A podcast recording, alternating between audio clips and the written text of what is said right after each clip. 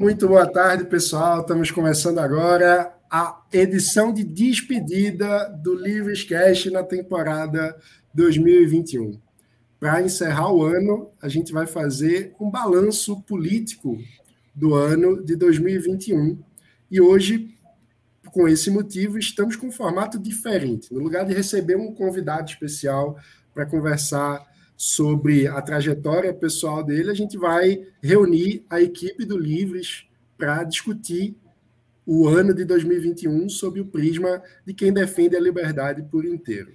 Eu sou Mano Ferreira, diretor de comunicação do Livres. Nessa missão, estarei acompanhado de Magno Cal, nosso diretor executivo. Boa noite, Magno. Boa noite, Mano. Boa noite, pessoal. Boa noite a quem também está aqui no painel conosco, Gabriel, Débora uh, e a todo mundo que está acompanhando a gente, seja ao vivo, seja em qualquer momento das suas vidas. Maravilha. Quem também está com a gente é a Débora Bizarria, que é economista e coordenadora de políticas públicas do Livres. Boa noite, Débora. Seja bem-vinda Boa noite. Boa noite a todos. e o Gabriel Lepletier, que é o nosso coordenador de ação política, ele que sabe vive no dia a dia os bastidores da política brasileira no Congresso Nacional, defendendo sempre a agenda de políticas públicas do Livres. Boa noite, Gabriel. Boa noite, mano. Boa noite, pessoal. Pessoal, para começar a nossa conversa, vale adiantar para quem está nos acompanhando que ao longo do programa a gente vai trazer comentários dos coordenadores das setoriais do Livres, fazendo análises sobre o desempenho do governo especificamente na sua área, mas antes disso, eu quero fazer uma rodada inicial com vocês. Na opinião de cada um, o ano de 2021 na política brasileira ficará marcado pelo quê? O que é que resume o ano de 2021? O que é que é a manchete desse ano? Posso começar com o Magno? Pode ser. A manchete de 2021, na minha visão, é uma mistura do nosso. Uh, da rebarba de 2020, né? da, de mais um ano em que a pandemia esteve presente, não com a força uh, de 2020, no sentido da surpresa, apesar de ter morrido mais gente em 2021 do que em 2020, acho que em 2020 havia maiores desafios em termos de políticas públicas. Havia a surpresa, havia a falta de preparo, a gente estava tentando uh, lidar melhor com aquele fenômeno que tinha acontecido, aparecido. Em 2020, eh, em 2021, a gente tem uh, as consequências de um 2020 desastroso que tornam 2021 ainda mais uh, ainda mais desolador, porque a gente não tem nem a desculpa da surpresa. Né? A gente não tinha mais a desculpa da surpresa e, no entanto, nós tivemos um ano muito ruim, fruto da bateção de cabeça e da ausência absoluta de estratégia do governo federal. A gente passou em 2021 de bravatas. Eu vejo o, a figura do presidente, o presidente Jair Bolsonaro, em termos de política pública, bastante apagado até. Né? A gente não tem um projeto de grande destaque que tenha vindo, a gente não teve nenhum avanço significativo uh, sendo feito, basta entender que uh, a substituição dos programas de assistência, que desde 2020 a gente já sabe que tinha virado uma necessidade muito grande devido à catástrofe eh, econômica e humanitária que foi a pandemia está acontecendo agora. Nós estamos nesse momento discutindo o, o, Auxílio Brasil, discutindo o aperfeiçoamento dos programas de assistência social. É um problema que se aprofundou em março de 2020. É, então, na minha visão, é um ano muito negativo para o governo. As pesquisas de opinião sobre a aprovação ou reprovação do governo mostram isso as pesquisas de opinião sobre as eleições do ano que vem mostram isso. E a total ausência de agenda do governo mostra isso. É um ano, mais um ano de bravatas, mais um ano uh, em que tivemos Paulo Guedes atuando como palestrante barra animador de auditório, e um ano de muitos uh, muito pouco resultado no final das contas, muito pouco resultado prático. A gente viu o governo entregar o governo de formulação, de negociação, de implementação de políticas públicas ao centrão. E aí a gente vê que as coisas, algumas coisas até andam, mas andam a um custo muito alto, como é uh, esse tipo de política que a gente já está acostumado, mas que Bolsonaro tinha dito que iria acabar. Mas, em resumo, é isso. Acho um ano bastante negativo para o Brasil. A gente vai passar muitos anos pagando a conta de 2020 2021, sem nenhuma surpresa, já que a pandemia de fato nos custou muito dinheiro. Mas se tivéssemos um governo minimamente competente, uh, a, a conta seria menor e a gente estaria saindo com algumas coisas realizadas. Acho que a gente vai sair da pandemia com muito pouco realizado. Esperamos que o Auxílio Brasil continue a ser aperfeiçoado no Congresso, mas muito pouco foi realizado nesse ano de 2021. Débora Bizarria, você trabalha no dia a dia acompanhando o avanço das políticas públicas, o debate concreto sobre políticas públicas, inclusive para posicionar o Livres nesse debate, construindo nossas notas técnicas, trazendo evidência e substância para a discussão de política pública. Qual é a tua visão sobre o ano de 2021? Eu vou pegar um gancho no que o Magno falou sobre a incompetência do governo, que acho que aqui todo mundo concorda. É, e falando sobre políticas públicas, eu diria que a, a, o grande defeito desse governo é realmente não olhar para as pessoas. Né? Não olhou para a população. É, em nenhum momento era, em todo momento, toda a formulação de política era só campanha eleitoral para as próximas eleições. Né? 2020 foi assim, 2021 não foi diferente. Então, minhas manchetes, né, para responder a tua pergunta lá do começo, são duas são sobre as pessoas. Eu não queria falar tanto do governo nessa, eu queria falar do que as pessoas fizeram. Uma manchete do que as pessoas estão passando, né? Uma manchete ruim é aquela foto da fome, né? Das pessoas procurando ossos, das pessoas procurando comida no, no lixo. Né? A gente tem um governo que não conseguiu é, é, dar assistência que as pessoas precisavam, ficava falando todo o tempo todo da economia, mas não, não fazia nada concreto para estender as mãos para as pessoas que realmente precisam. Né? Fez um auxílio Brasil que está para substituir o Bolsa Família bem desastroso, né? Agora o Congresso está tentando mudar. Então a gente tem as pessoas sofrendo.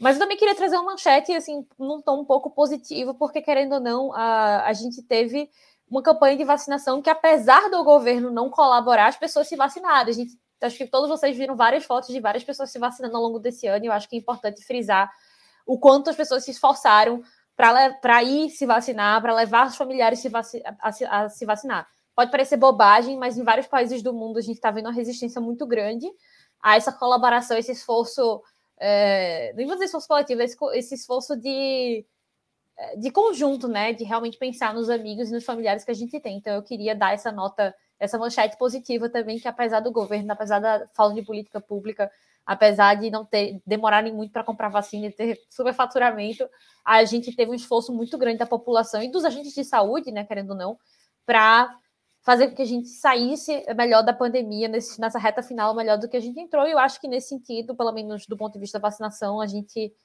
teve um, esse lado positivo. Ou seja, apesar do poder público que fechava os postos de vacinação sábados, domingos e feriados, inclusive emendando quando tinha feriado prolongado, a gente conseguiu vacinar boa parte, já conseguiu vacinar boa parte da população brasileira. Né? Aqui em São Paulo, a gente já tem 100% dos adultos, no Rio, estamos chegando a 100% dos adultos, ou seja, o povo brasileiro, apesar de tudo, foi se vacinar. Eu, eu, trataria essa manchete como, apesar do governo, Zé Gotinha é um patrimônio nacional. É, apesar do poder público, né? Que aí não é só o governo, não é só o governo federal, né? Nós temos poderes, poder público, é municipal, fechava o posto de saúde no domingo, no sábado, todo mundo morrendo, né? Morrendo 3 mil pessoas por dia, e aí sábado não tinha vacina, domingo não tinha vacina. Aí, pô. Pois é. Agora vamos trazer um, um, um enfoque mais prático de quem está no dia a dia do Congresso, na política real. Gabriel Lepletier, o que é que foi viver os bastidores da política brasileira em 2021? É, foi muito doido, né? A minha, minha manchete, eu, eu acho que pega um pouco do que o Magno e a, e a, e a Débora já falaram, Mas analisando bem o governo nesse ano de 2021, a gente tem um, um pacto, né? E aí seria essa minha manchete. Eu acho que o pacto institucional do governo Bolsonaro com setores mais fisiológicos. Que, que Bolsonaro e, e, e assim ele sempre teve aspirações fisiológicas e populistas, isso todo mundo já sabe. Mas eu acho que o ano de 2021 foi o ano que essa relação ela se institucionalizou. É, e se institucionalizou com, com o Centrão ali pegando setores é, do governo federal muito estratégicos, como a Casa Civil, como a Secretaria de Governo, que são ali é, partes do governo que falam muito sobre orçamento, né, que é um, um, um assunto que está muito em alta, né, com orçamento secreto e tal.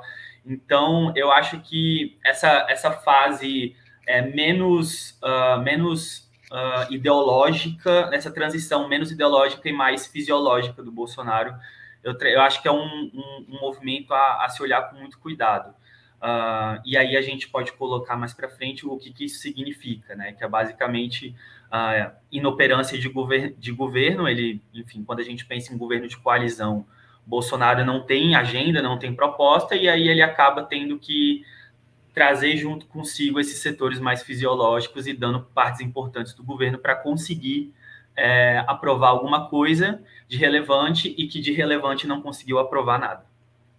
Talvez o orçamento secreto seja o grande símbolo desse, total, desse processo. Total, né? total. É impressionante. Agora a gente vai começar aqui uma rodada é, trazendo os coordenadores de setoriais do Livres, analisando é, área por área. E a gente vai começar falando do setor agro, que a gente sabe o agronegócio no Brasil é um motor do desenvolvimento nacional, um dos setores mais produtivos da nossa economia e que tem uma participação no mercado global muito relevante. Então, para falar do Brasil, é bem importante falar sobre o agro. Para isso, a gente vai ouvir o comentário de Cláudia Costa, nossa coordenadora da Setorial Agro. Apesar das dificuldades apresentadas no ano de 2021, com a paralisação das exportações de carne brasileira para a China, com a crise dos containers, o segundo ano de pandemia, a seca acentuada que tivemos e as três grandes geadas, a ministra Tereza Cristina e sua equipe não têm medido esforços para trabalhar em prol do nosso agronegócio. Foi apresentado o Plano ABC+, um plano robusto que visa estimular e financiar a produção de baixo carbono. A ministra tem trabalhado para aumentar a conectividade dentro do campo, o que vai permitir o acesso a novas tecnologias, aumentando nossa produção de forma sustentável. A ministra tem trabalhado também muito para impedir que a peste suína africana atinja nossos rebanhos, garantindo assim a segurança alimentar da nossa produção. Na área internacional foram abertos novos postos de adjudância, o que vai permitir com que tenhamos uma presença maior no exterior, trabalhando assim para a abertura de novos mercados. Falando de novos mercados, a equipe do Mapa atingiu esse ano a marca de 150 novos mercados abertos para o nosso agro. A ministra tem trabalhado com muita seriedade e assim nosso agro continua gerando renda, emprego e batendo recordes.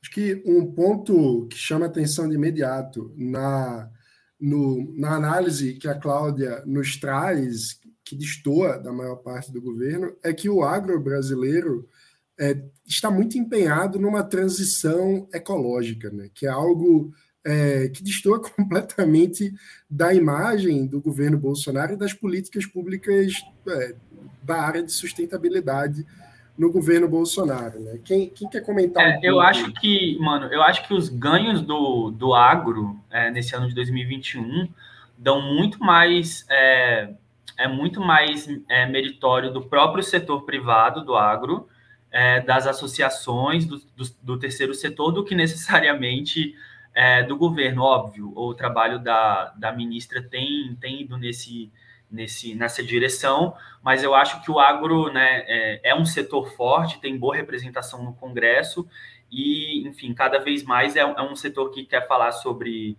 é, agroecologia, uh, sustentabilidade.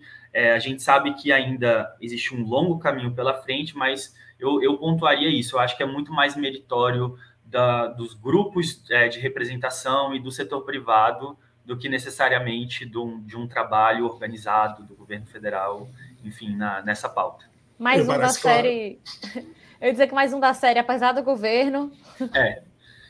Tem, tem um ponto aí significativo, né? Que é, é temos um lado que pode fazer gracinha e temos um lado no governo que tem um setor robusto para defender, proteger, propor, trabalhar e que não pode fazer gracinha. A ministra Tereza Cristina não pode ficar aí tuitando. Ela tem bilhões e bilhões de reais no setor dela, milhares e milhares de produtores, milhões de empregos para gerir, trabalhar, conversar, promover. Ela não pode, a exemplo do ex-ministro Salles, ficar aí mandando tweetinho de graça. Salles também não podia, porque a gente perdeu o Fundo da Amazônia é, graças às gracinhas que ele ficava falando por aí. Agora, fica muito claro, quem tem é, que vender laranja, vende laranja. Quem não tem laranja para vender, fica contando piada. É, existe uma diferença clara uh, entre um setor que precisa ser tocado, que a gente precisa avançar, alguém precisa trabalhar, e outro grupo que não precisa trabalhar e aí fica aí fazendo graça. É, infelizmente, alguns desses setores são é, o Ministério da Educação, o Ministério da Saúde durante a, algumas das gestões que tivemos durante o governo Bolsonaro e o próprio presidente da República. O, o agronegócio não pode ficar sentado esperando uma ministra que fala gracinha, porque a gracinha pode fechar mercados, por exemplo, que leva a bilhões de reais em prejuízo. Então, o que nós tivemos aqui, e é exemplo da vacinação, né?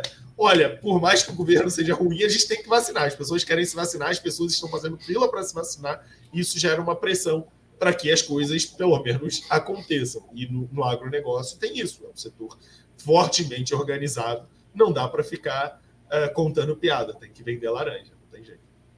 É, essa é, é, muito interessante essa questão, né? Você vê que a força do agro faz com que o, o governo tenha que trabalhar, né? Mas vamos girar a pauta e tratar do setor de artes e cultura. Para iniciar a discussão, a gente vai ouvir a análise do coordenador da setorial de artes e cultura do Livres, Paulo do.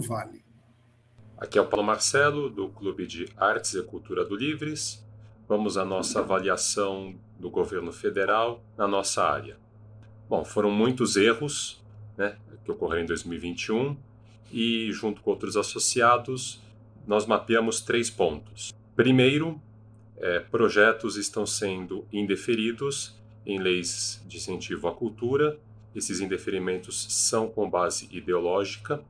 Nós podemos citar um caso que foi mais emblemático, foi o Festival do Jazz do Capão, na Bahia, cujo parecer técnico da Funarte ainda foi considerado um desvio de finalidade pelo Ministério Público Federal.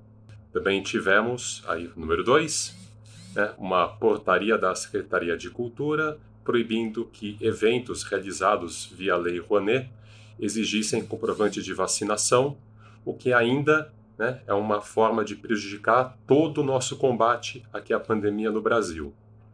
E terceiro, para fechar, tivemos o incêndio no galpão da Cinemateca Brasileira, cujo estrago ainda está sendo dimensionado.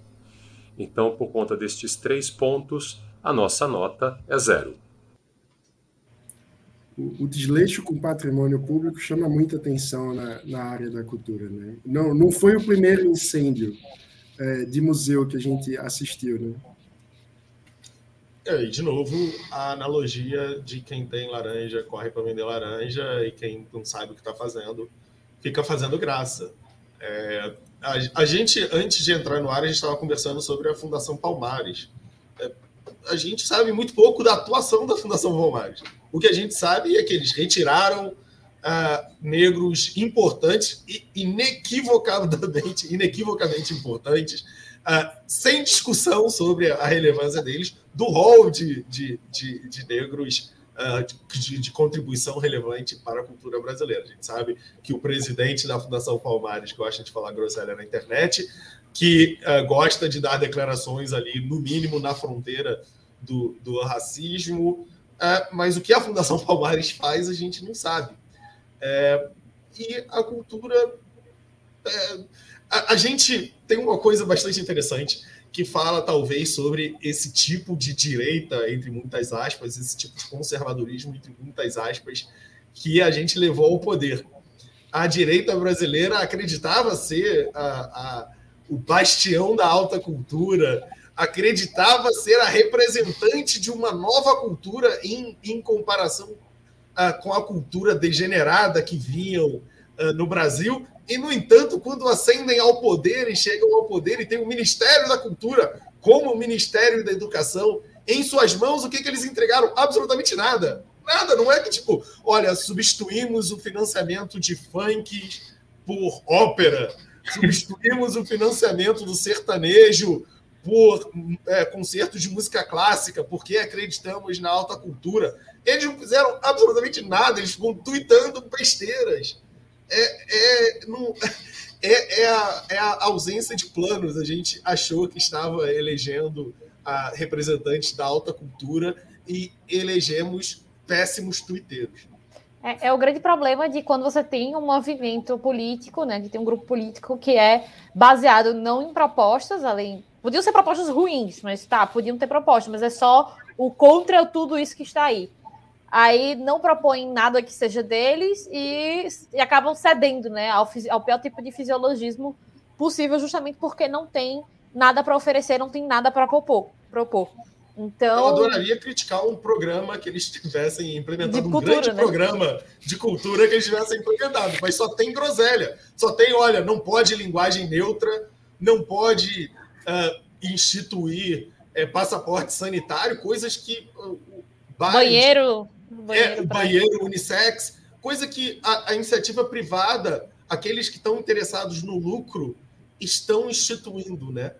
É, negócios comerciantes, empresários, empreendedores cujo sustento depende depende da presença de público estão instituindo é, passaportes sanitários como estão fazendo no mundo inteiro por uma questão óbvia e tudo que a gente ouve sobre cultura no Brasil são essas groselhas. Não é sobre um programa. Não é sobre um programa de capacitação de jovens brasileiros para a alta cultura. É, é simplesmente o vazio é o nada. É, é, o, a, a, inspiração de alta cultura dos caras é um velho desbocado que mora na Virgínia. E o, o detalhe é que isso aconteceu é, em plena pandemia, quando o setor cultural foi extremamente afetado, inclusive do ponto de vista econômico, do ponto de vista da indústria da cultura brasileira. É, a pandemia afetou gravemente o, o funcionamento desse mercado não houve nenhum tipo de sequer um, um, esboço de tentativa de, de lidar com a questão. Quando a gente viu um projeto cultural desse governo foi com aquele fatídico vídeo nazista do Roberto Alvim, que falava em criar uma nova cultura nacional. Mas nem é... isso os caras fizeram.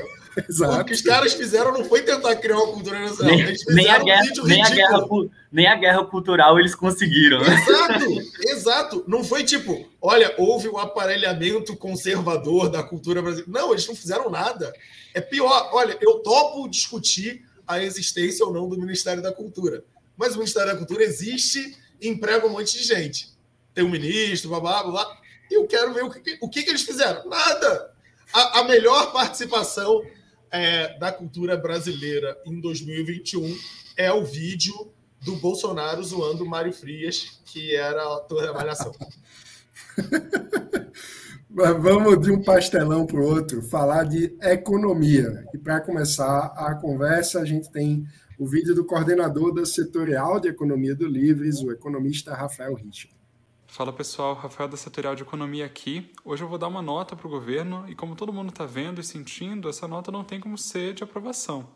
A gente está vendo um país que, além de estar tá com fiscal ruim, está buscando formas de flexibilizar as regras fiscais que tem. A gente viu isso né, é, no embate entre precatórios e Auxílio Brasil, que não é verdadeiro. O governo poderia ter buscado outras formas de é, financiar esse programa. E a gente está vendo um baixo compromisso com essa agenda. Um, antes você, a gente falava muito de privatização, de melhora do gasto público, e isso não está sendo visto de uma forma adequada. Além disso, a inflação brasileira está maior do que em outros países. Então, foram observados surtos de inflação em vários lugares, só que aqui está pior ainda. Muito por causa dessa parte do fiscal, da fragilidade e instabilidade econômica que vem da política e de outros fatores já clássicos do Brasil, e também por causa de um freio monetário que não funcionou muito bem. E daí a gente vê também na vida das pessoas o impacto. As pessoas estão desempregadas, os jovens estão mais desempregados do que a média, e isso está sendo difícil para trazer os jovens para o mercado de trabalho, para as famílias botarem comida na mesa, para pagar é, essa cesta de consumo que ficou muito mais cara. E isso tudo me faz pensar numa nota do governo de não aprovação, no máximo um 3. Débora. Bom, é, o Richter falou, resumiu bem a situação que a gente está vivendo. A gente tem um governo que prometia mundos e fundos, privatizar, conseguir milhares de reais em privatização, diminuir o déficit público, zerar, na verdade, né? Um monte de coisa que a gente sabia que não ia acontecer, mas foi, assim, muito pior do que eu imaginava. As reformas foram propostas, de maneira geral, é, muito inócuas, muito esvaziadas, com a exceção da reforma da Previdência lá atrás, mas esse ano nada de relevante entrou, e quando entrou, entrou totalmente desastrado, né? Com PEC dos precatórios, é, o Auxílio Brasil do primeiro desenho, péssimo também, assim, acabava com o Bolsa Família sem instituir um programa que de fato fosse voltado para as pessoas, como eu falei, né? Esse governo não, não olha para a população, então assim. É, eu acho até que o Richter foi até generoso, porque dado o que o governo prometia e o que o governo entregou, eu acho que três ainda é alto. Alguém quer comentar? Eu, eu gostaria de me defender aqui, porque ao final de 2019 nós fizemos um programa parecido com esse, e eu dei nota 8 para a atuação do Ministério da Economia ao ministro Guedes. Eu gostaria de me defender. De retificar. Não, que em 2019 era outra situação. Em 2019, Justo. nós tínhamos uma reforma da Previdência que ficou 20 e poucos anos aí para ser votada, e que foi votada nós tínhamos alguma. Era uma lua de mel bem aquecida, assim, né? O pessoal Olha, bem romântica. A reforma da Previdência, que era absolutamente impopular, passou em primeiro turno na Câmara dos Deputados com mais de 300 votos. É, tivemos avanços significativos. Aquele, naquele momento, a gente ainda estava esperando para ver como seriam as, as, a reforma da, das aposentadorias dos militares, por exemplo a gente fez essa ressalva, mas passou muito bem, que tínhamos mudanças infralegais bastante significativas sendo feitas no âmbito do Ministério da Economia, nós tínhamos ah, bons avanços no que ouvíamos sobre a preparação da reforma tributária e da reforma administrativa. Naquele momento, havia um movimento dentro do governo para se apoiar a proposta uh, de Baleia Rossi uh, que já de reforma tributária que já tramitava na Câmara. A gente tinha notícias sobre a preparação da reforma administrativa que era realmente muito melhor do que a, a que acabou sendo encampada pelo governo já sob a liderança de Ricardo Barros. Então, o cenário de 2019 era diferente. Paulo Guedes ainda tinha alguma moral e alguma credibilidade a vender para a sociedade brasileira. Hoje, o que nós temos é um ministro absolutamente desmoralizado, nenhuma esperança de que reformas significativas serão feitas na parte tributária ou na parte administrativa, por mais que alguma coisa seja votada, imagino que alguma coisa até possa vir a ser votada e chamada de reforma administrativa ou reforma tributária, acho que ninguém aqui acredita que será feito de fato uma reforma uh, que venha a ter impacto relevante em qualquer uma dessas áreas. Então, hoje, o que a gente tem é o pato manco. Paulo Guedes está ali como é, você fica num relacionamento que já acabou, mas que está cômodo para ambas as partes, você vai ali empurrando com a barriga, esperando que a sua uh, esposa, namorada, namorado, o marido termine com você. Você já sabe que aquele relacionamento acabou, mas ninguém quer dar o passo para fora de casa todo mundo sabe que o Paulo Guedes liberal acabou, que Paulo Guedes foi vencido pelo Centrão e que não sobrou a ele nem a dignidade de pedir demissão, ao contrário de vários de seus colaboradores do seu time, aqueles liberais que já viram que a vaca estava a caminho do brejo e pediram demissão. Acho que é, uma vez que um governo está eleito, acho que é uma atitude uh, de, de coragem de pular num barco que, uh, que está sob o comando de alguém não liberal. Acho que é um ato de coragem tentar dar sua contribuição. Teremos o governo dar sua contribuição, um ato de coragem, mas uma vez derrotado, acho que também é um ato de coragem reconhecer a derrota e pular fora. Paulo Guedes até hoje ainda não se, não se convenceu que foi derrotado e segue nessa, é, nessa toada de meses e meses e meses, episódios, episódios, episódios de desmoralização. Então é uma cena triste de se ver. Paulo Guedes derrotado, vencido, a agenda liberal absolutamente escanteada, e o que temos hoje é só o corpo de Paulo Guedes a defender furo no teto, distribuição uh, desregrada de dinheiro e coisas que fariam o Paulo Guedes dos anos anteriores corar uh, e faziam com que outros liberais que achavam que Paulo Guedes tinha a, a receita para o sucesso brasileiro morrer de vergonha de terem apoiado essa pessoa que hoje ainda ocupa o cargo de ministro da Economia. É isso. Vamos. Quer comentar, Leple? Não, eu ia falar que, como ministro, ele é um ótimo palestrante. Né? É. Essa coisa do recuperação em V e grandes privatizações estão por vir e até semana que vem vai, vamos privatizar os, sabe? Essa, essa coisa de ficar alimentando.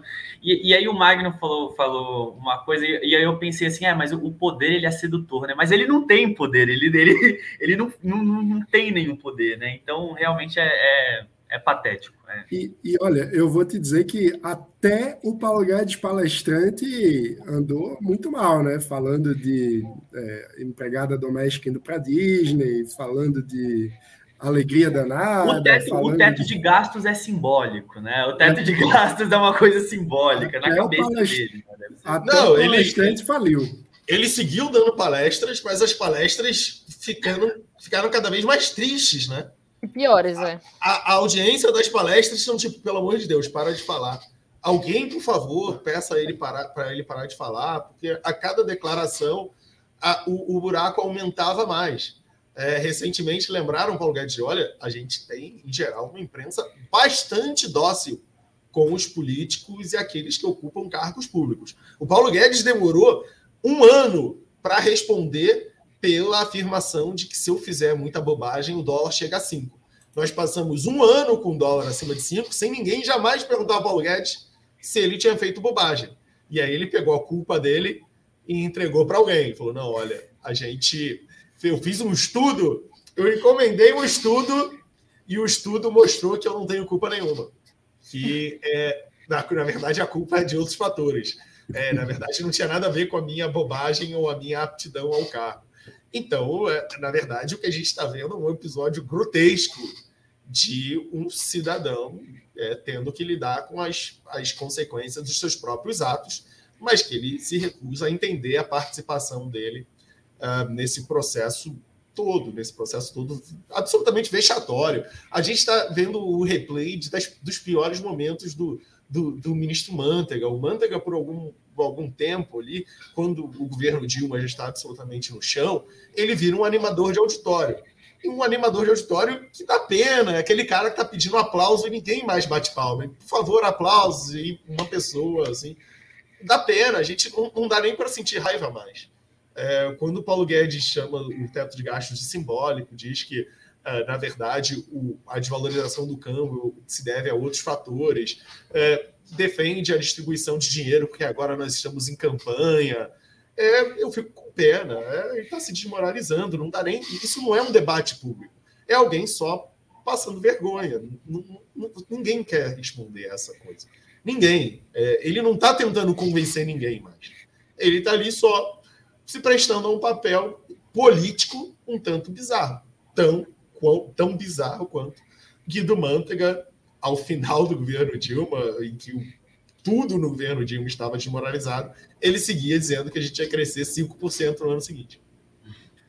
É bizarro. Agora vamos rodar a pauta e falar sobre educação, começando a conversa com a coordenadora da nossa setorial de educação, a Alessandra de Paula.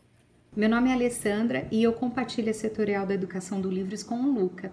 E viemos aqui deixar nossa nota de desempenho para esse governo na educação. E a nossa nota é 2, por vários motivos, mas principalmente pela nomeação de ministros, nada técnica, totalmente política, pela falta de planejamento de pessoas capacitadas no ministério durante a pandemia, que ah, vemos que irá refletir aí nos próximos 10, 15 anos de educação no Brasil por falta de profissionais qualificados no mercado.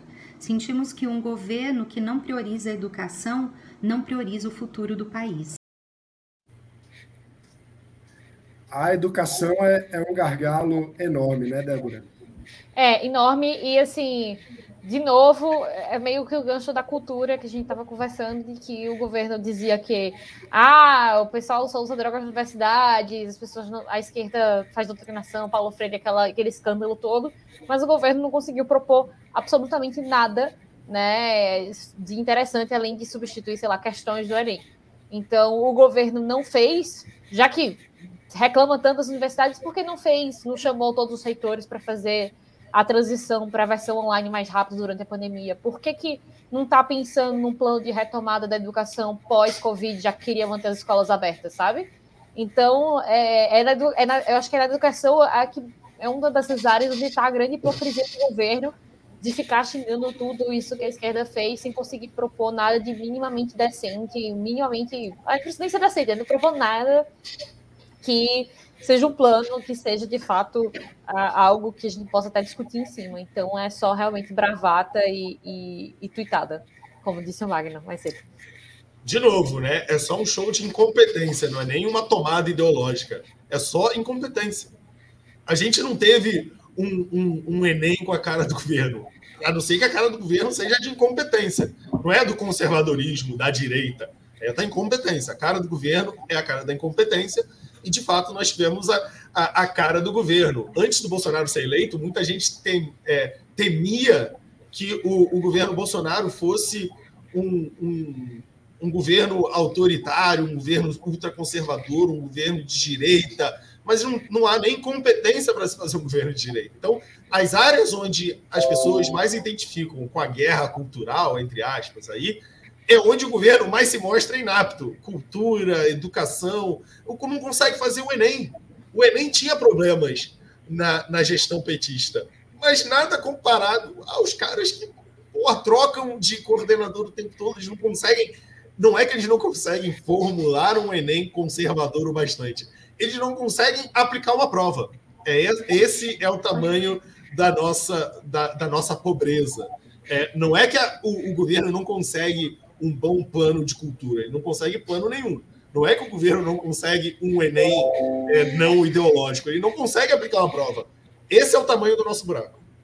É, e nesse, nesse tema do Enem, é, a, desde quando começou a pandemia, o Livres ele foi muito ativo. Né? A gente fez uma audiência pública com nosso associado Pedro Cunha Lima, com o secretário de Educação, justamente já pensando em como seria essa transição no Enem, nessa, nessa nova realidade que a gente estava vivendo, né? E a gente vê hoje o Enem com menores inscritos, uh, o Enem onde os estudantes não estavam preparados, é, a pandemia acentuou muito a desigualdade digital que existe no nosso país, enfim, de acesso. É, e o Ministério da Educação é, enfim, uma piada, né? É um, é um braço ideológico do governo e que não é, não é competente, como o Magno falou, nem para estar tá ali como um, um, cavalo de Troia nessa guerra cultural, que, enfim, eles não têm nem capacidade para isso. Pois é, vamos rodar nossa pauta. Empreendedorismo é tema para Lucas Bezerra. Olá pessoal, tudo bem? Eu sou Lucas Bezerra, coordenador da Setorial de Empreendedorismo e Inovação do Livres. E dentro da nossa esfera, a nossa nota para o governo federal é uma nota 8 em que pese diversos desmandos, diversas ações questionáveis praticadas pelo governo federal, houveram diversos avanços na nossa área. Posso citar alguns aqui para vocês, tais como a lei que trouxe Inova Simples, a Constituição do Inova Simples, a Declaração de Direitos da Liberdade Econômica, que facilitou uma série de procedimentos para o empreendedorismo no país, implementando inclusive ações inovadoras como o sandbox regulatório, nós tivemos a publicação do Marco Legal das Startups, nós tivemos a publicação da Lei do Governo Digital e agora, mais recentemente, a Lei da Desburocratização. Um dos principais pontos negativos se trata da tentativa de alteração do Marco Legal das Startups para regulamentar as matérias e tentar trazer uma abordagem diferente às fake news, o que não é saudável para o ecossistema, que foi o ponto principal para a redução da nota em nossa área. Gabriel Lepletier.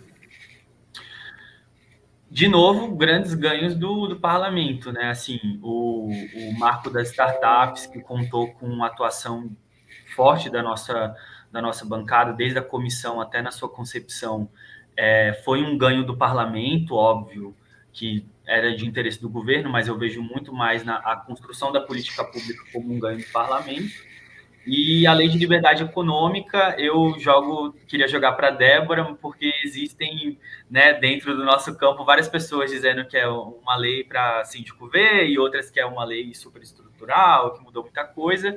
Mas o que, o que os, os desafios que o, que, o, que essa lei implica, eu acho que é mais quando chega na, na, ponta, né, nos municípios, nos estados, como que isso é implementado. A gente recebeu muita demanda de, de vereadores e pessoas na cidade dizendo, poxa, como é que é isso? Como é que a, a, como é que a gente desenha essa lei no nosso município e tal? Então, isso demonstra um pouco a fragilidade do processo de, de planejamento né, e organização é, por outro lado, acho que é pedir muito, né? Então, talvez do, do, do, de tudo que a gente já tenha, já tenha exposto aqui. Ou seja, um ponto é que a implementação da política não, não depende só da lei aprovada, né? Ela precisa exato. ter toda uma articulação e está travando nisso, né, Débora? Não, exato. E não só. E a gente tem que lembrar o seguinte: ok, tiveram avanços nessa parte de burocracia, mas não adianta se você tem um clima político econômico completamente instável, se o dólar está do jeito que está, se a inflação está do jeito que está. Você não vai. A maioria das pessoas, fora alguns bravos guerreiros, não vai abrir uma empresa ou uma startup num ambiente como esse. Ou não vai investir em startups de sendo aberta. Então, é, do ponto de vista regulatório, a gente teve avanços, sem dúvida, muito mérito do parlamento, como o Leplay apontou, mas, né, como deixou a desejar em várias outras áreas, acaba que é capaz até de anular esse efeito, pelo menos no curto prazo, dado o que a gente está vivendo hoje. É, e só para complementar, é, o marco das startups foi de relatoria do, do associado, nosso associado, né, Vinícius Poit, deputado federal é, por São Paulo, do Novo, e, e, foi bem bacana assim, ver a atuação dele, que foi um, uma pauta em que ele conseguiu tratar muito suprapartidariamente. Então, é, desde de, de setores da oposição, da esquerda, até setores da base, ele fez um texto que, quando foi a plenário, é, conseguiram orientação, sim, de todos os partidos. Isso, é, isso acontece em, em matérias onde, é, geralmente, o Fundeb, é, matérias pontuais onde existe uma coalizão parlamento, e o POIT conseguiu fazer isso com o relatório do Marcos das Startups. Trabalho espetacular. Vamos avançar nossa pauta falando agora de justiça e segurança pública, que é tema para o coordenador da nossa setorial, Lucas Aquino. Então, foi difícil escapar de uma nota zero para o governo na pasta da Justiça e Segurança Pública, considerando que eles conseguiram atingir uma impressionante marca de três ministros em três anos, né?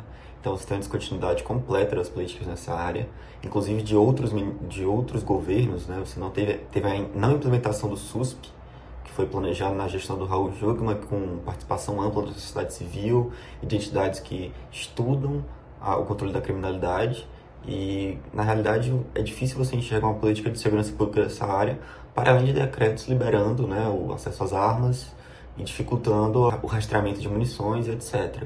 E isso é uma questão que, se no campo da liberdade pode ser conflituosa, o acesso ou não a armas de fogo, no campo da segurança pública já é um consenso científico de que isso não gera bons resultados no termos de controle da criminalidade. Então, realmente, é difícil fugir de nota zero para o governo na pasta da Justiça e Segurança Pública. E, e o efeito disso talvez é, tenha até repercussões eleitorais, né, Magno? Tendo a entrada no cenário do ex-ministro da Justiça e Segurança Pública, Sérgio Moro.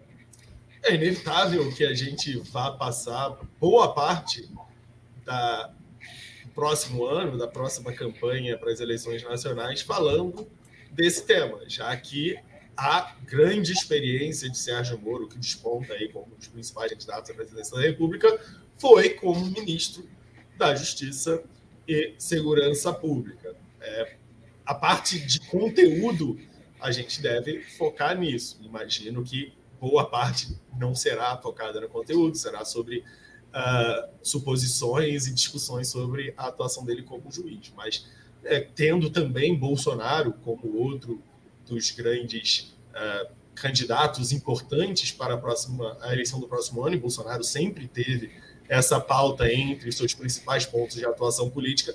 Imagino que a gente irá falar bastante de, de segurança pública no próximo ano. Agora, mais uma vez, quais são as grandes políticas de Jair Bolsonaro nessa área? Não sei.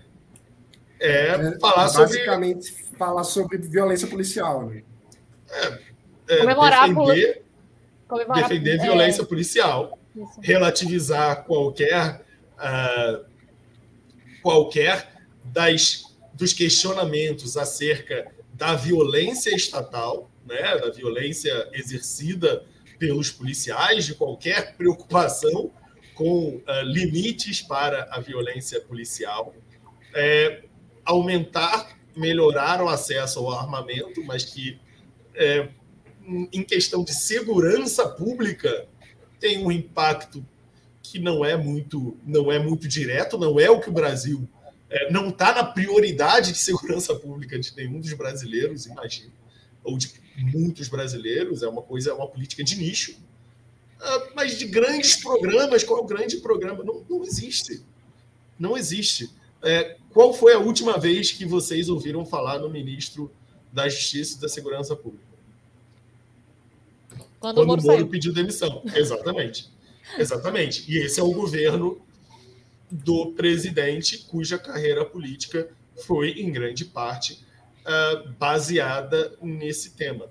Mesmo que a gente, em 2018, perguntasse aos apoiadores de Bolsonaro qual tinha sido a grande contribuição legislativa de Jair Bolsonaro como legislador por 28 anos.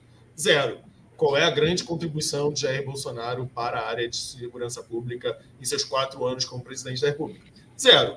É a questão de onde se espera, é de onde não se espera é que não sai nada mesmo. É, e pensando em 2021, não tem muito o que falar, né? O Ministério da Justiça virou um grande trampolim para o André Mendonça concorrer à vaga do, do STF e é isso. Próxima página. Exato. Exato. Novamente, qual é o plano? Qual é o projeto? Qual é o grande programa? Não tem. Não tem. Não tem. Então vamos falar de uma área que os apoiadores do governo Bolsonaro tentam colocar como a grande bandeira dos projetos do governo Bolsonaro.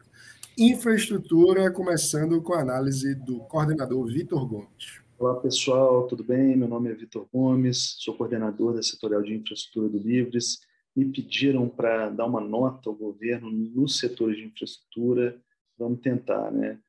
É, bom, nos setores de infraestrutura, o governo tem duas pastas principais que tratam desse assunto: Ministério de Minas e Energia e o Ministério da Infraestrutura. O Ministério de Minas e Energia teve a atuação, vamos dizer, muito prejudicada por conta da pandemia e por conta dessa crise hídrica. Então, ficou nesses últimos dois anos apagando muitos incêndios e não conseguiu tocar uma pauta mais liberal, é, a principal pauta que seria a modernização do, do setor de energia elétrica, a abertura do mercado livre. De outro lado, vai conseguir privatizar a Eletrobras, muito provavelmente, não no modelo ideal, mas vai conseguir privatizar. Também houve publicação do, da nova lei do gás, que também é um marco importante.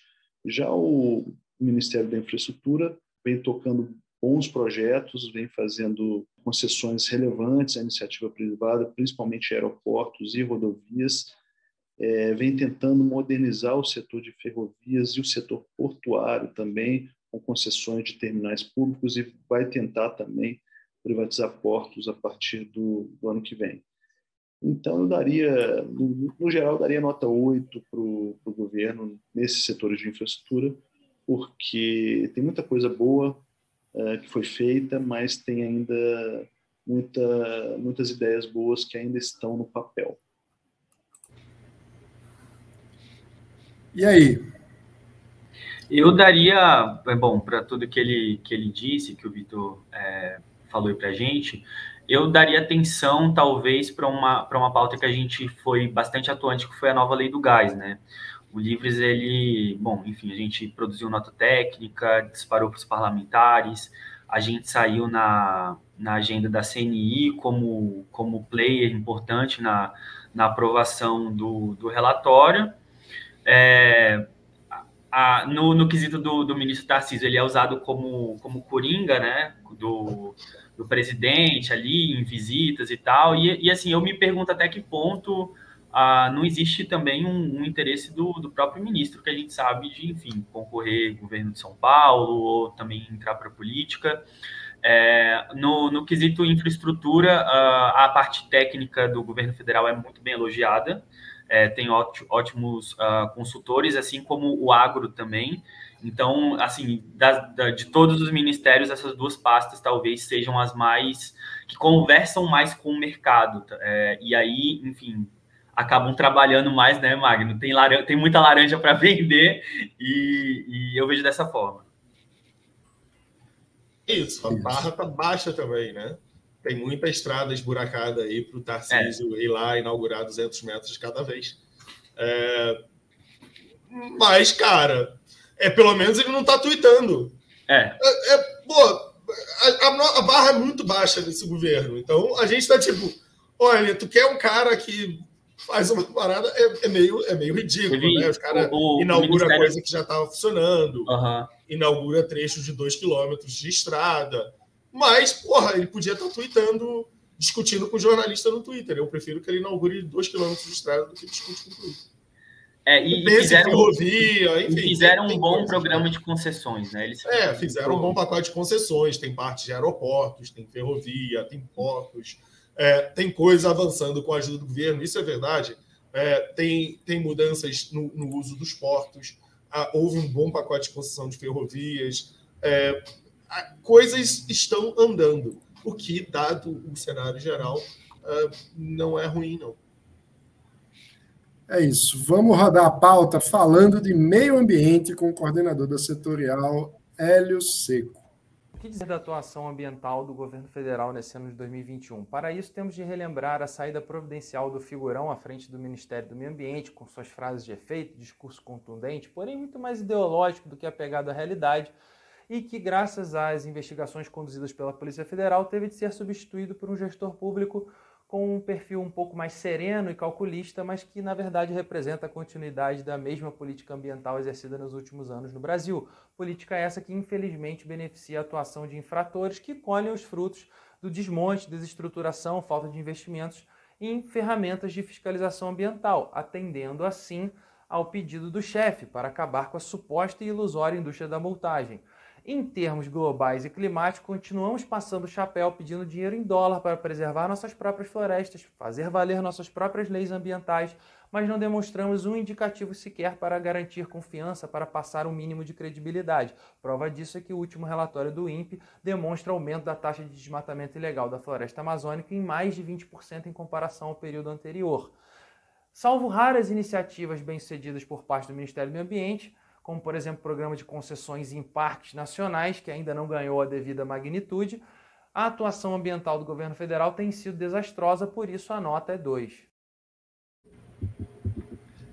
É, é difícil fugir de uma nota 2, né, Gabriel? É, e, e, assim, volto a dizer, né? O Magno também bate, bateu muito na mesma tecla, mas não, não tem plano, né? Não tem, não tem agenda, não tem. É o plano era deixar a boiada passar. Né? Exato, exato. Não, não, não tem assim, não, não conseguiram nem, não conseguiram fazer nada, nem, nem passar a boiada passaram.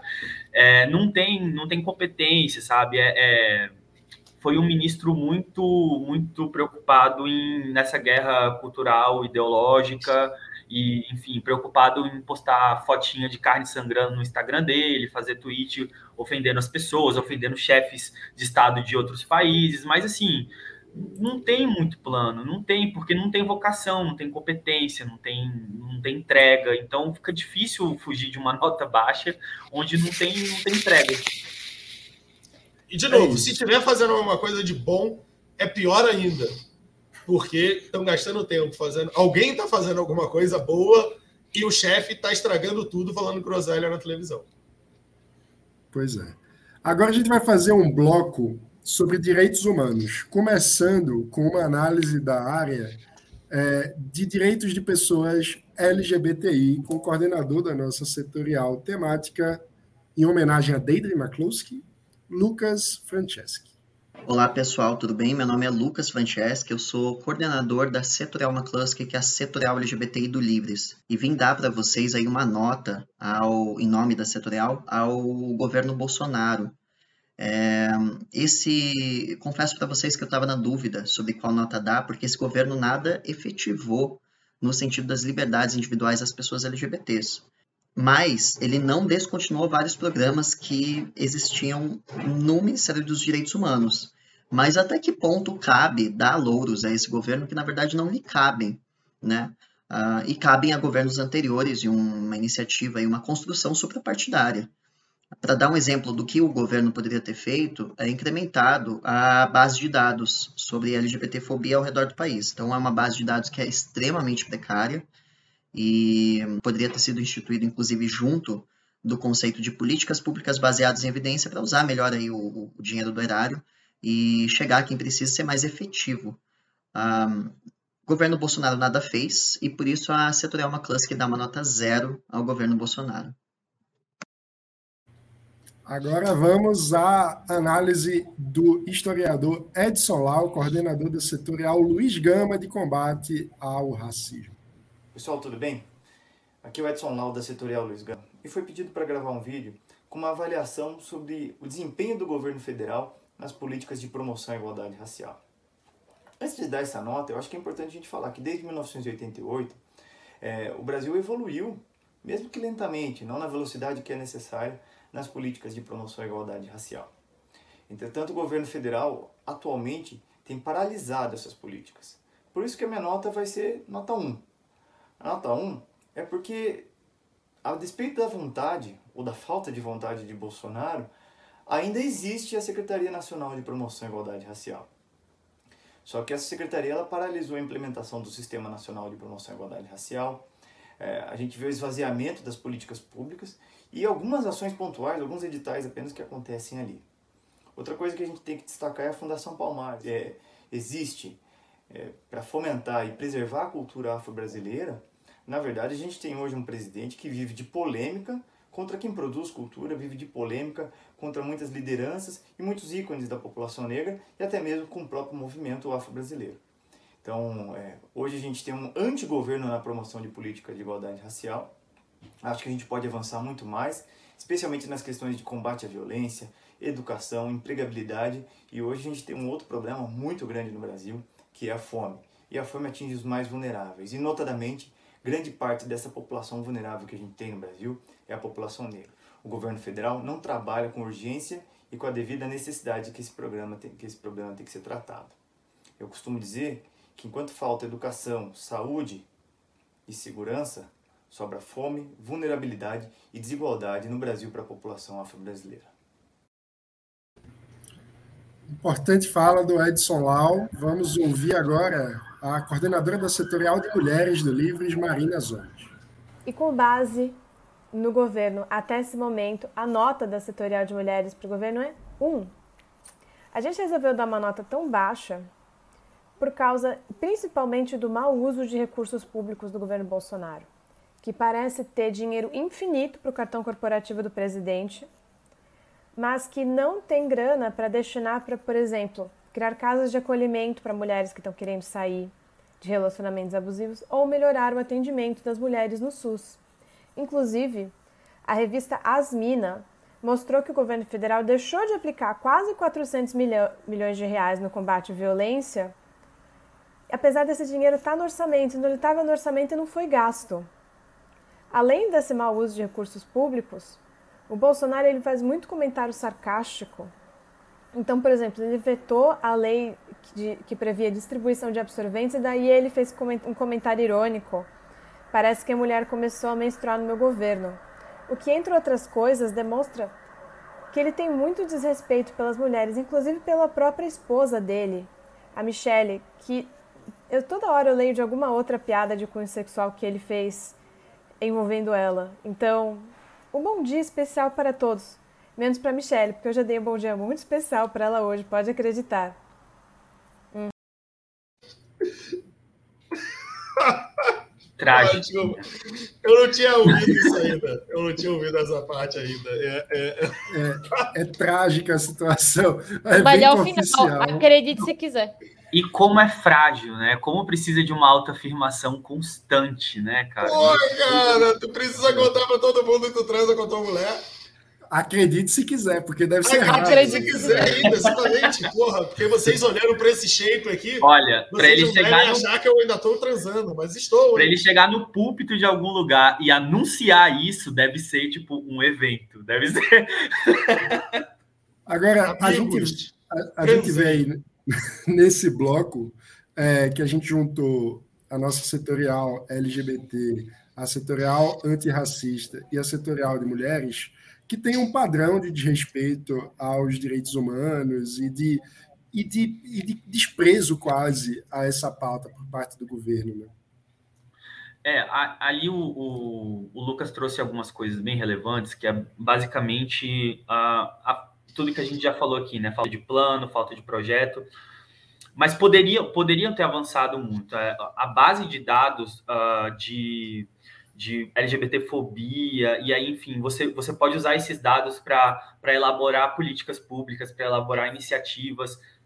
Não tem, assim, e, e, é triste ver, o Lucas ele falou, né? Ah, é, não, é, não fez nada, mas também não, não, não destruiu nada. Pelo não, menos não matou é, tipo pessoas assim, nossa, rua, não tá saindo com a é, arma no sabe, É triste ver, é triste ver isso, porque poderia, poderia ter sido feito muita coisa, mas não fez. Então é, é, é triste, a nota é totalmente justificável. É isso. Débora, quer complementar? Não, eu acho que é isso que o Leble falou na questão das mulheres, é a mesma coisa. É um governo que. Ela é em todas as áreas, não consegue fazer absolutamente nada, além de ficar soltando piada e fazendo gracinha no Twitter. Uh, ah, para o pessoal que gosta dele se identificar, eu acho. Mas nem para essa galera ele realmente consegue implementar um plano conservador. Aliás, conservador não, reacionário, né? Não é conservadorismo, é só outra coisa. Mas esse governo simplesmente não consegue entregar absolutamente nada e as notas foram mais que justificáveis. Vindo de um militante político que passou sua carreira inteira militando pelos direitos humanos para humanos direitos, mostrando que não entende absolutamente nada sobre direitos humanos, é, é compreensível a gente ouvir é, a, a, esse, nesse bloco de direitos humanos que a gente elaborou aqui, é um alívio por não termos as forças de segurança literalmente atirando em pessoas na rua do nada. Apesar de que em vários estados nós temos forças de segurança atirando nas pessoas por nada. É, a polícia brasileira mata muito. Mas né, é quase um alívio ali olha, pelo menos eles não estão deliberadamente fazendo campanha para matar a gente na rua.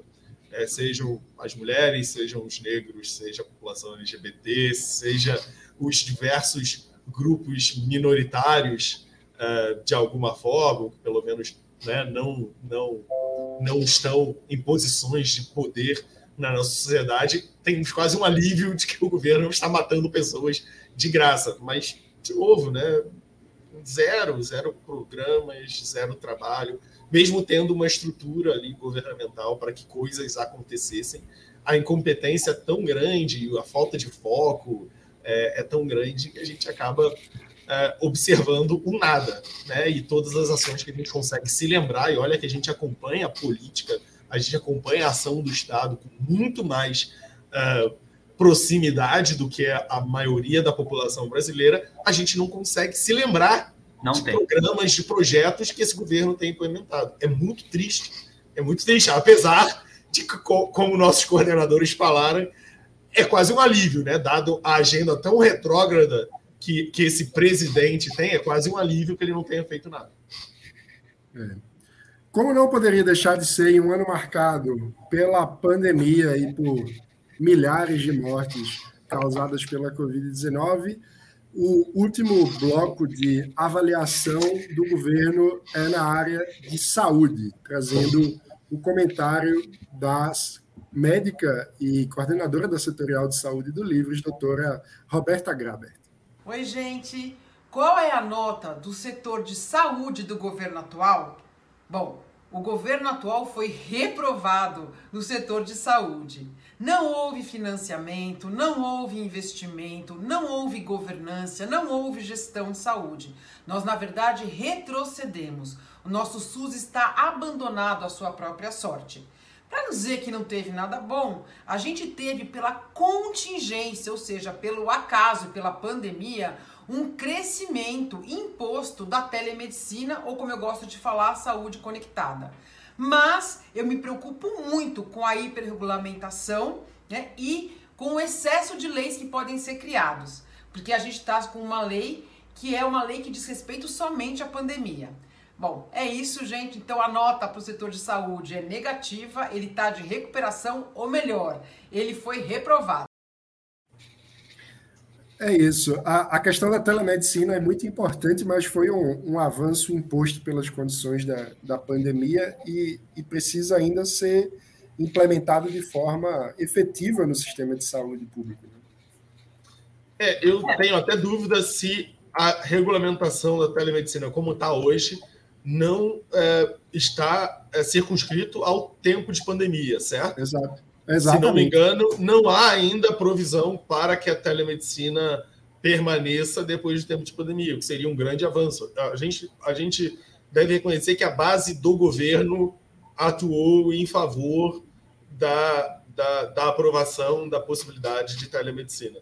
Mas imagino que teremos. É importantíssimo, é uma pauta bastante importante. Nós já sabemos que dá certo, nós já sabemos que é possível, mas que algumas associações de classe vão fazer uma grande força para que não avance.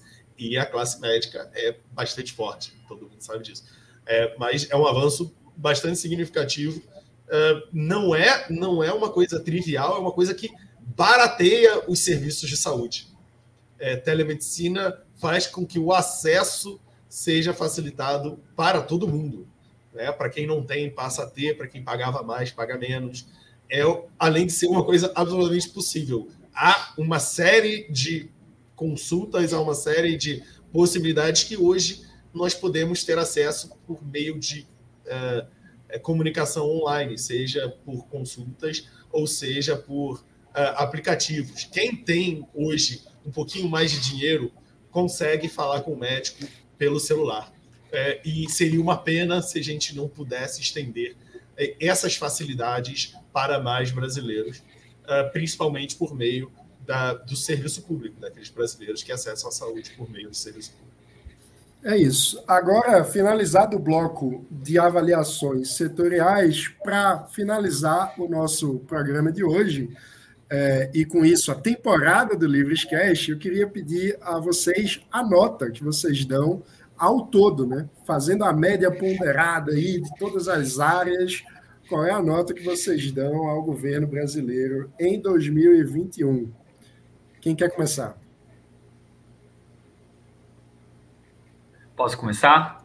Vamos lá, Gabriel. Bom, eu, eu daria um, um, um 3 aí, bem, bem, bem chorado, é, pensando no, principalmente no Ministério da Infraestrutura e do Ministério da, da Ministério Cristina do Agro.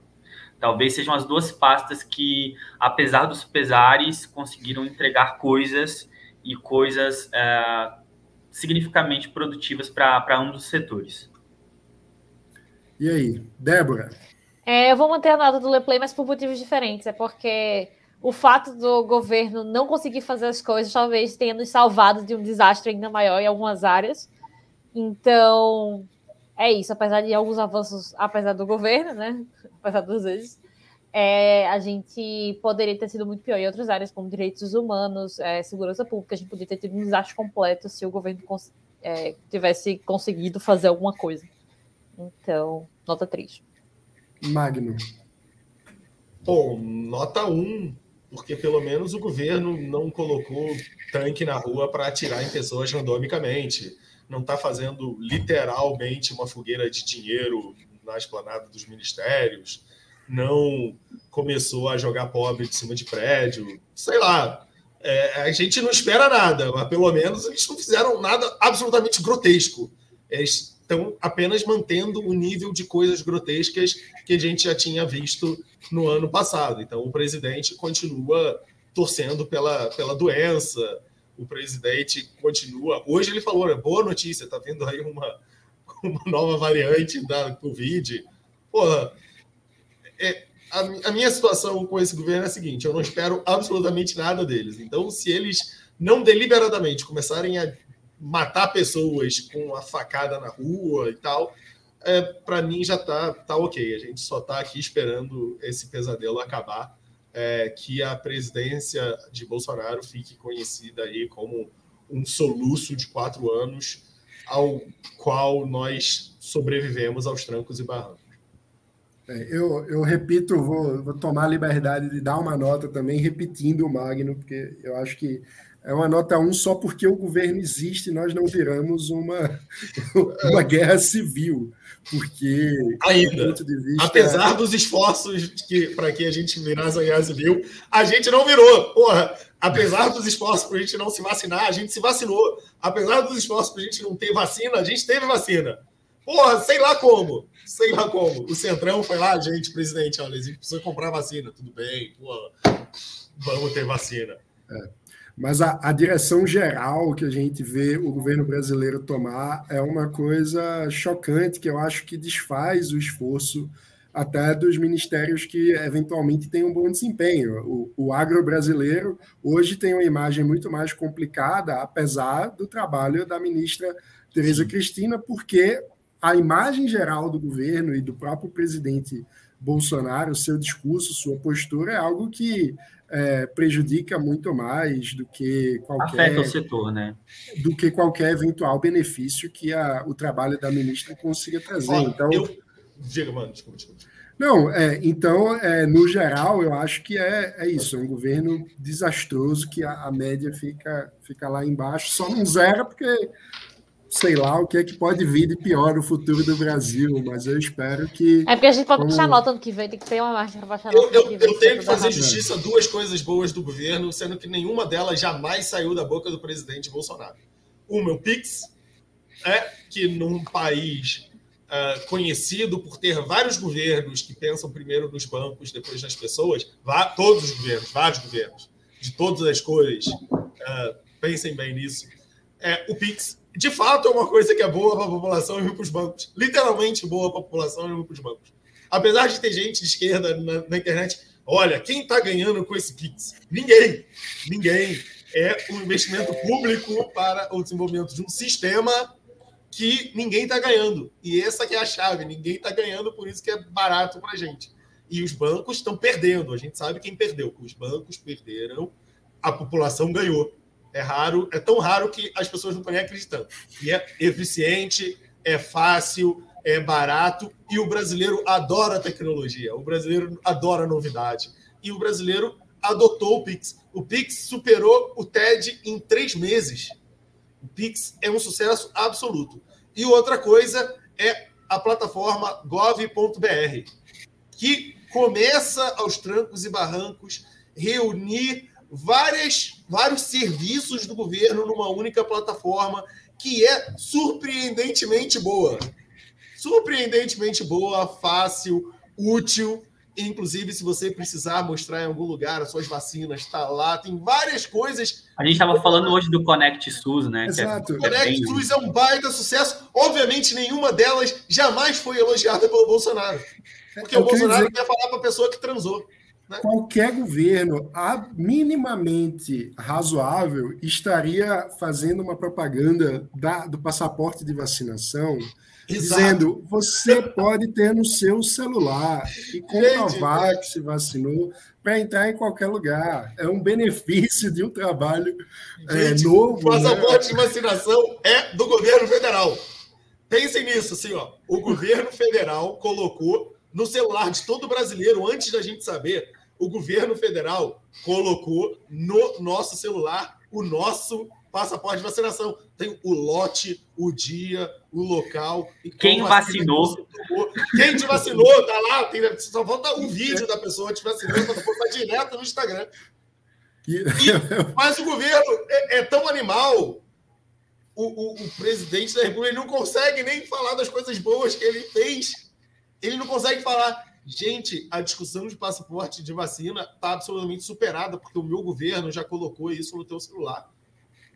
Como todo mundo se vacinou, e todo mundo se vacinou mesmo, literalmente, todo mundo se vacinou, basta você mostrar o seu celular. Se é isso. É e é até fácil, né, de entrar no sistema e baixar o aplicativo. É fácil, né? exato. É surpreendentemente fácil, fácil, surpreendentemente simples e ainda mais surpreendente, surpreendente, funciona. Eu cheguei no lugar que eu precisava mostrar que eu tinha me vacinado. A primeira coisa que eu pensei foi: eu não vou entrar.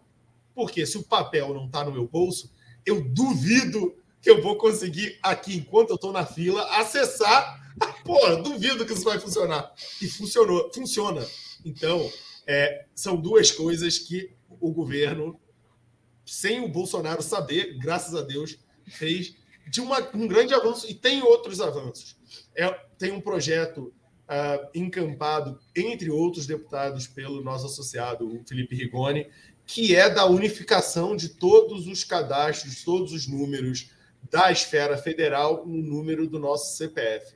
Então, você extingue uma série de outros números e toda a sua identificação para o governo federal passa a ser feita por um único número, o número do seu CPF.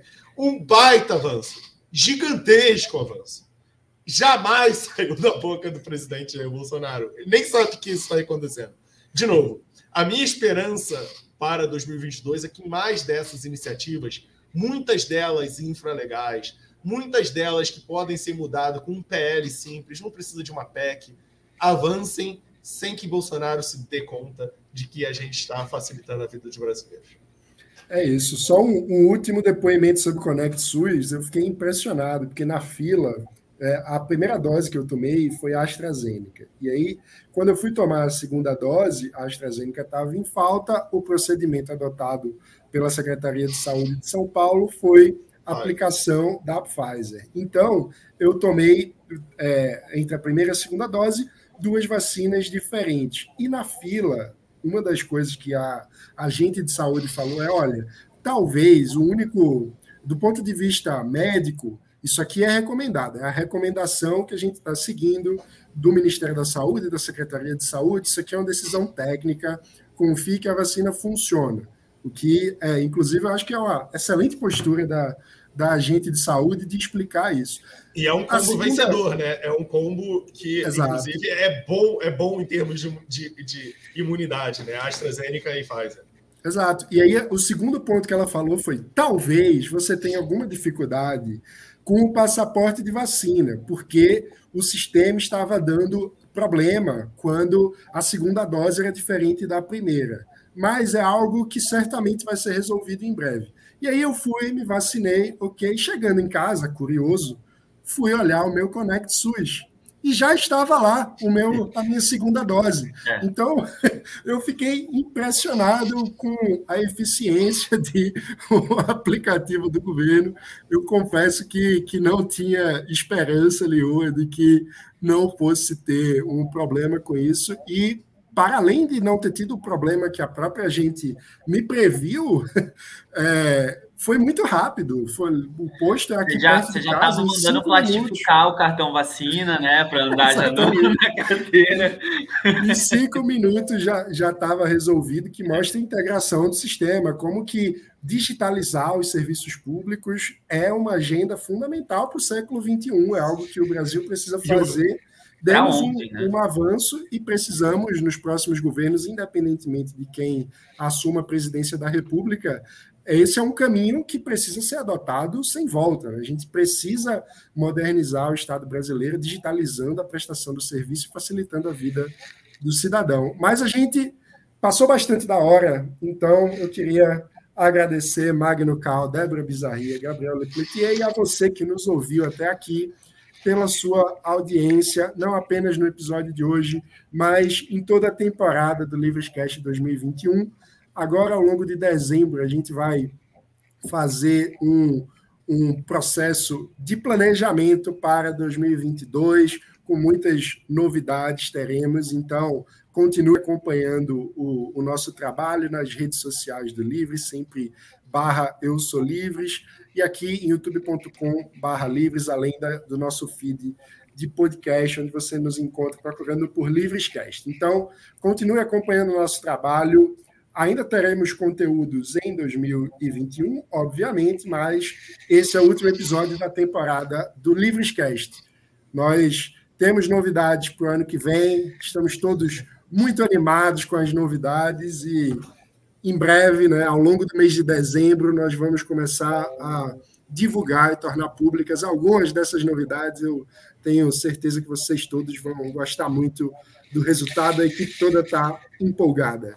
Então é isso, muito obrigado a todos e não se esqueça de sempre divulgar o nosso trabalho, deixar o seu like, se inscrever no canal e ativar o sininho para não perder as notificações.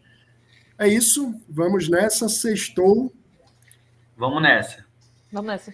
Sextou mesmo, né? Porque Graças o spoiler aqui ia ter uma outra reunião que foi cancelada. Foi, foi cancelada, então sextou. Sextou para todo mundo, menos para mim, que eu ainda tenho duas reuniões hoje. Mas boa noite, pessoal. Boa noite, pessoal. Gente, boa noite, até a próxima.